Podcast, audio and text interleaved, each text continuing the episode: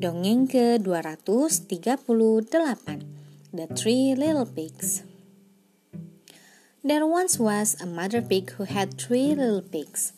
They were very poor indeed, and the day came when the mother pig could no longer look after the family.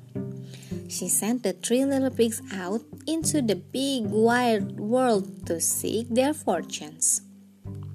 The first little pig met a man carrying a big bundle of straw. Oh, please, may I have that bundle of straw to build myself a house? asked the first little pig. The man was tired of carrying the bundle of straw, so he gladly gave it to the first little pig. The first little pig built a very fine house out of the bundle of straw, and he lived there very happily. Then along came a big bad wolf. Little pig, little pig, let me in, shouted the wolf. No, no, not by the hair of my chinny chin chin. I'll not let you in, squeaked the first little pig. Then I'll huff and I'll puff and I'll blow your house down, yelled the wolf. And he did. He huffed and he puffed and he blew the straw house down.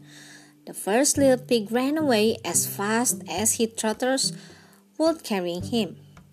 Now the second little pig met a man carrying a bundle of sticks. Oh, please, may I have that bundle of sticks to build myself a house? asked the second little pig.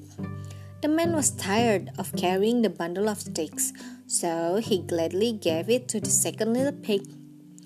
The second little pig built a very fine house out of the sticks, and he lived there very happily. Then along came the big bad wolf. Little pig, little pig, let me in, shouted the wolf. No, no, not by the hair of my chinny chin chin. I'll not let you in, squeaked the second little pig. Then I'll huff and I'll puff and I'll blow your house down, yelled the wolf. And he did. He huffed and he puffed and he blew the stick house down. The second little pig ran away as fast as his trotters would carry him. Now, the third little pig met a man carrying a big load of bricks. Oh, please, may I have that load of bricks to build myself a house? asked the third little pig. The man was very tired from carrying the big load of bricks, so he gave it to the third little pig. The third little pig built a very fine house out of the bricks, and he lived there very happily. Then along came the big bad wolf. Little pig, little pig, let me in, shouted the wolf. No, no, not by a hair of my chinny chin chin. I'll not let you in, squeaked the third little pig. Then I'll huff and I'll puff and I'll blow your house down, yelled the wolf. And he tried. He huffed and he puffed, but he could not blow the brick house down.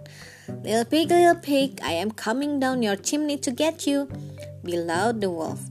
Please yourself, called the third little pig who was busy with some preparation of his own. Little pig, little pig, I have my front paws down your chimney, threatened the wolf.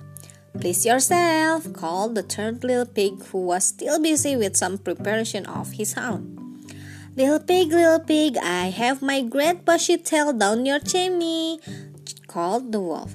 Please yourself, called the third little pig who was now sitting in his rocking chair by the fireside. Little pig, little pig, here I come! And with a great rush and a huge splash, the big bad wolf fell right into the big pot of boiling water that the clever little pig had placed on the fire right under the chimney.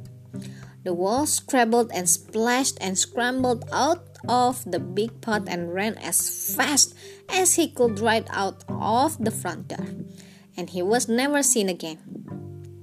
The third little pig managed to find his two brothers and they went and fetched their mother, and they all still living happily together in the little brick house.